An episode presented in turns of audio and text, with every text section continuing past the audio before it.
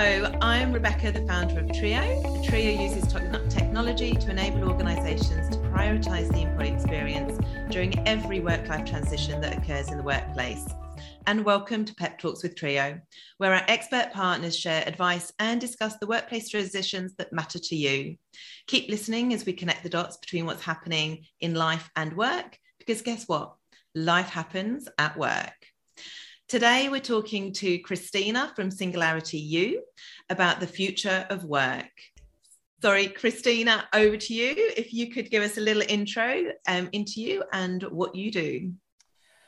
Wow. Um, my children still don't know what I do, Rebecca. They keep saying to me, people ask me what you do, and we don't know what to tell them. So um, I like to say that we are helping people uh, not only pivot in times of change, uh, but at the moment, we, it feels like a bit of a pirouette. So we're very much into innovation, innovation strategy, using technology uh, to scale, using technology to make things easier for humanity. We're very much an impact organization. So everything we do has a social bottom line. We're aligned with the SDGs, the ESGs, um, anything that has that makes the world a better place and helps create um, betterment for all. We have a saying that we that we leave no one behind. Um, so very much aligned with everything that triiyo does. We've we've been associated with you for a long time, and and uh, you know think that's a, a, wonderful association for us to have. Uh, love your line about life happening at work because it does, and particularly over the last few years we've noticed what that what those blurring lines are. And if you can make them work for you it's a it's not a bad thing yeah, I love that you don't want to leave anyone behind because I think that's really what we talk about at triiyo. You know, all of these life transitions that happen are often perceived to be career limiting, and they shouldn't be because between the you know the moment you start your career to the moment you retire, all of the, these things, you know, life events happen. So you know, it is that mix. How do we help um, organisations to support their people through all of these inevitable life stages? Um, so, on that note, obviously, one of the biggest things at the moment is the great resignation. And some other people call it the great realignment. What's the difference between the two, and how challenging is it, and what is changing in the market for talent from your perspective?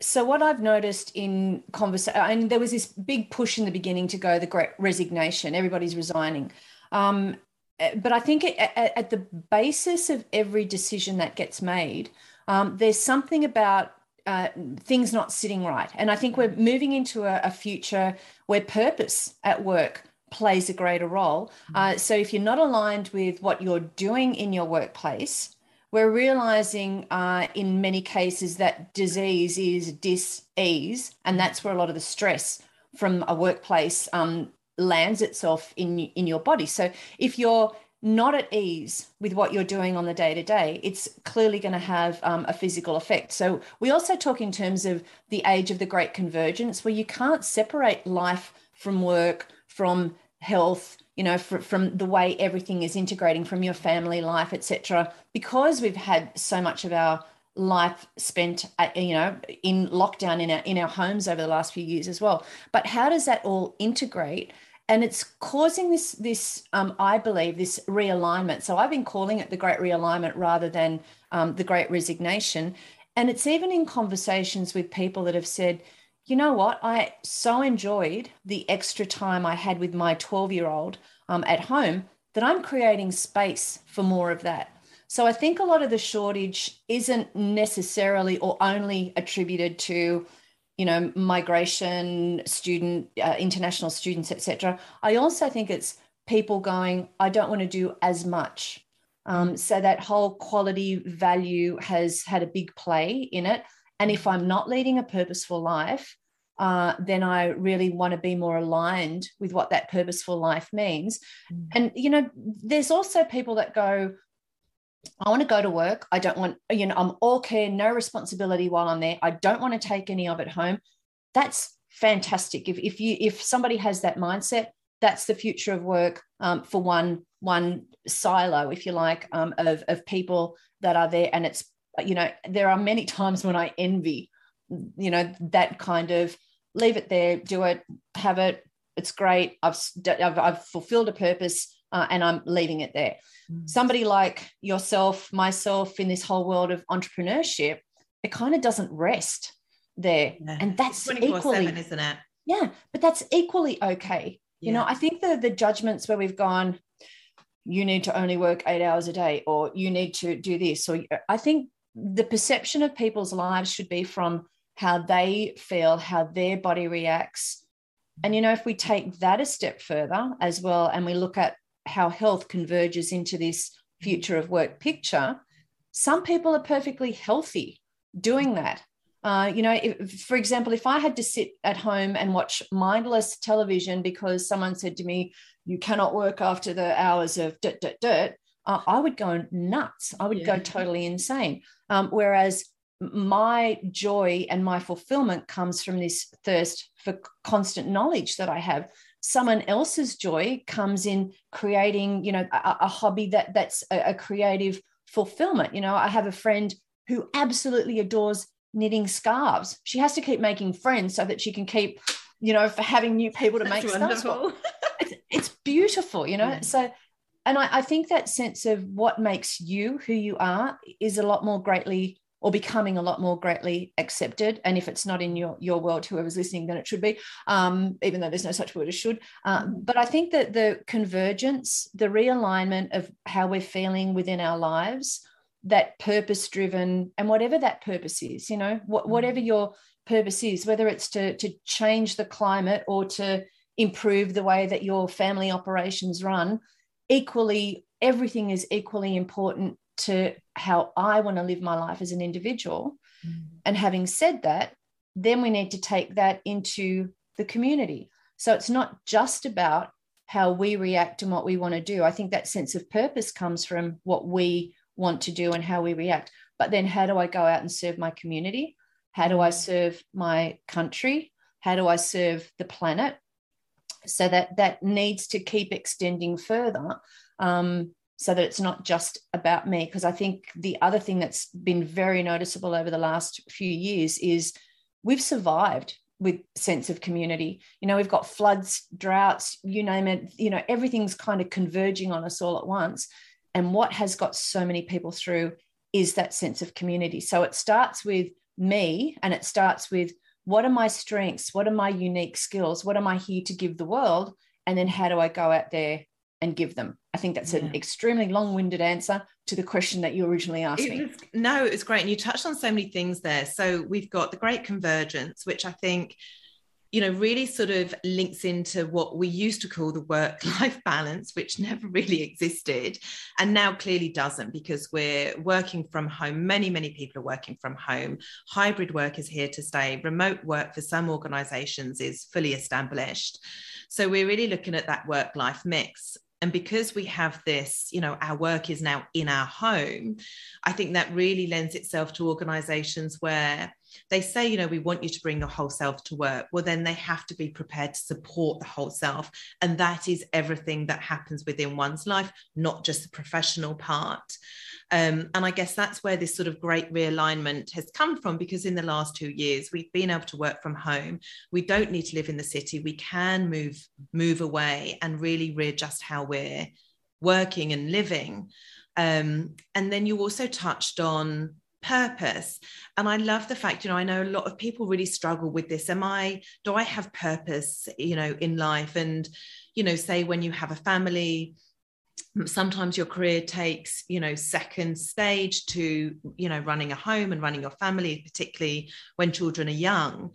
Um, and i love that you said there is no judgment in that. It's totally fine to be this is where i am in life. My purpose is this for now. It doesn't have to be saving the world or you know having a, a huge positive impact in the community or the world because actually the impact is within my home.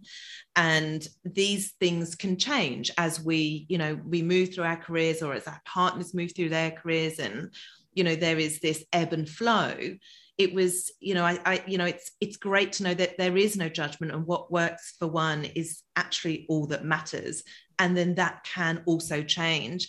But organizations therefore also need to be prepared to be agile in this to retain their people and work with them w- with the ebbs and flows of life. Yeah, totally agree. I also agree, though, I also believe that there has to be that agility um, within us as individuals as well. So it, it's that it's that sense of how do I operate best, and this is why I think um, agreements should actually be bespoke with um, individuals as well. However, we do work like many of us work for an organisation, uh, and that organisation can't function unless it's it's working as a community. Uh, and I know there's you know there was a, a um, there was a, a big production organization. Uh, they were they were a manufacturing group, and they uh, they decreed that everybody had to go back to the workplace. And the people that were in admin or accounting or marketing went, we don't want to go back into the workplace. But the people on the floor had to go back into the workplace. Uh, so you, it's then dependent on an organization to go, we need the production people to come back and that's just not negotiable and these people will will stay out but we'll give you an extra three days off a year. But then you go are they obliged to give those people three days off a year? Do they need to make these people come in two extra days or come in two days a week? So i think i think it, it's very much bespoke but we have to remember i used to do this exercise with uh, i was lecturing a group of um, of creative arts business students uh, and I and they were going on one day about um, about uh, you know one of the the big clubs that wasn't paying enough money for a band to perform or you know that that was the that was the type of conversation. So we went through and i said to them okay let's list every expense that that business owner has you know everything down to the pens that people used in the admin room to the toilet paper that was there to like every little expense insurances wages superannuations product it's everything every expense. And it was almost like they then went oh that was a, a new realization. So i think the respect for the individual absolutely needs to happen. We need to very much, I'm very much around creating bespoke conversations. So, what is it that you need? And then, how do we fit that into the organization? But it also goes the other way. A business owner has, um, has, expenses and and you know they're living in in these difficult times as well so how do we balance all of that and that's part of me being a part of my community whatever that community looks like whether it's that you know whether it's a, a, church community on a sunday or whether it's my organizational community or whether it's my greater greater friends and relatives community uh, we need to be agile and adapt and non-judgmental if you like. That's really hard. Try going through a day where you're non-judgmental on everything. Whoa it's really hard. Um, what does that look like? So it can't just be a one way a one way street. And just to add one more thing to that I was talking to a, a new graduate uh, and they were, we, we, you know, we had a, a, by chance meeting. I just had a meeting with a with a major corporation. I was on the way out, and I happened to ask a new graduate where the train station was because I have no sense of direction. Um, anyway, we then started. She somehow I found out she was a new graduate. I started the conversation about what's it like to come back into the workplace. Da da da. How you finding it? She said, "Oh, I love being in the workplace." She said, "I I learn so much when I'm here. I'm when we were at home and we were in lockdown, I was second guessing everything that I do. I didn't have anyone to shadow, I didn't have anyone to mentor.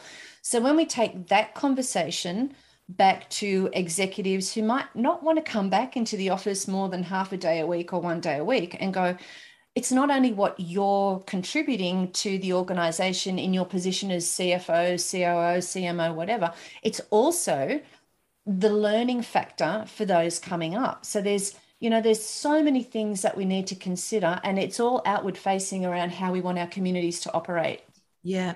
Christina i love that because that is something that uh, you know i was going to bring up with you as as a leader or as a manager.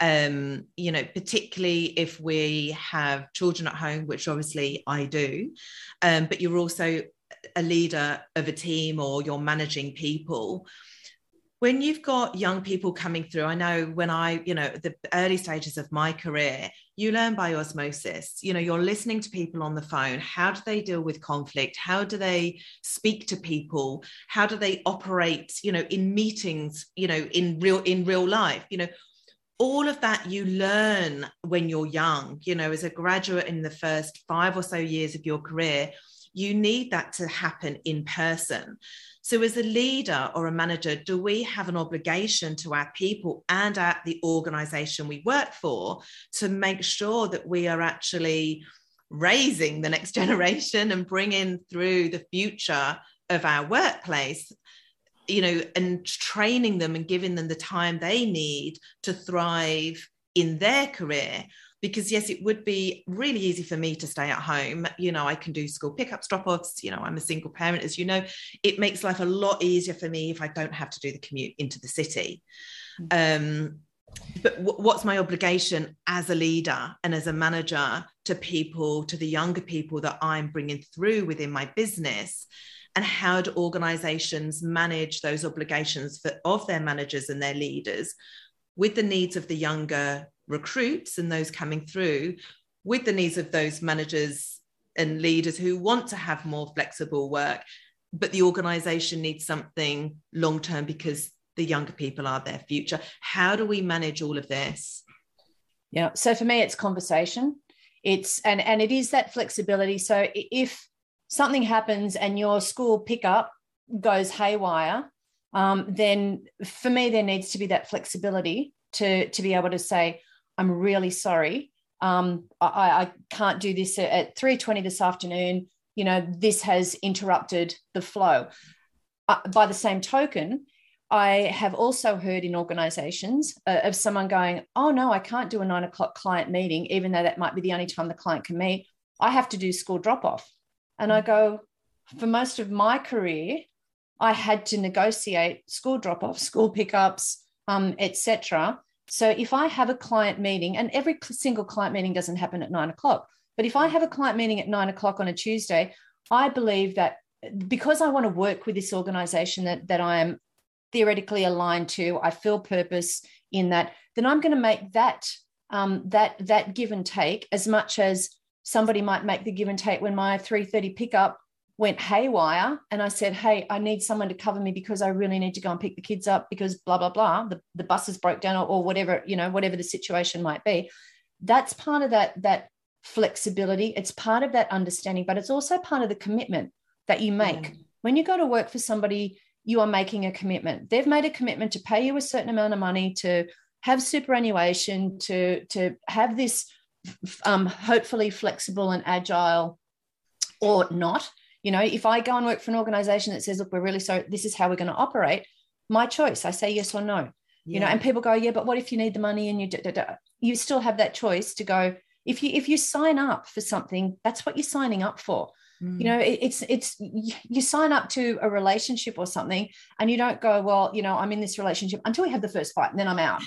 yeah, you know, it's it's kind of I, th- I think, and this is what we're we're working through these murky waters now we're coming to different understandings um, and i think workplace culture is absolutely paramount in how all these things will play out and mm. i and that's why i find this great sense of um, of purpose i mean 20 years ago when i was lecturing i was saying to to the, to the students find something that you're passionate about before passion and purpose became a common conversation Indeed, we yeah. were saying to it saying then you're going to be in this field potentially, which we know now that maybe you're not, but you're going to be in this field for a long time. Make sure it's something that you feel valued in, that you feel that you are contributing to, that it works from your levels of expertise, your levels of skills. Mm. And that's so we do we need flexibility, but we need that flexibility to be both ways. We can't be selfish. And that's why we go community. It starts with me, it extends to my family, it extends to my greater, my greater family, my local community, my state, my country, my planet Mm-hmm. Where do mm. I fit into that? Um, and how do I make all of that better? Because even yeah. if, if you are if you are focused on on family and you're making that family better and you're teaching everyone in that family honesty integrity authenticity purpose trust all the all the wonderful attributes that has a ripple effect you know yeah. and that has a ripple effect down into into everything that happens on the planet so yeah. whether you're doing it at, at, this micro level in your home equally as important as if you're doing it at this macro level out mm. in community because those ripples all collide at yeah. some point and they all either form an ocean that's wonderful or they smash against yeah. each other and cause a catastrophe and that's where it's up to each of us um, to be flexible agile non-judgmental as much as we can mm. um, you know and, and and go it's not just about me how because flexibility means flexibility. It doesn't Both just ways. Mean, yeah. you need to be flexible but i'm not going to be flexible. Yeah. Two-way street. Yeah Christina, I love that. I love what you've said. I love the fact that we can, you know, work on our passions and with purpose within the boundaries that we have and the impact it has, you know, not just on ourselves, but within our work, our family, and our broader community.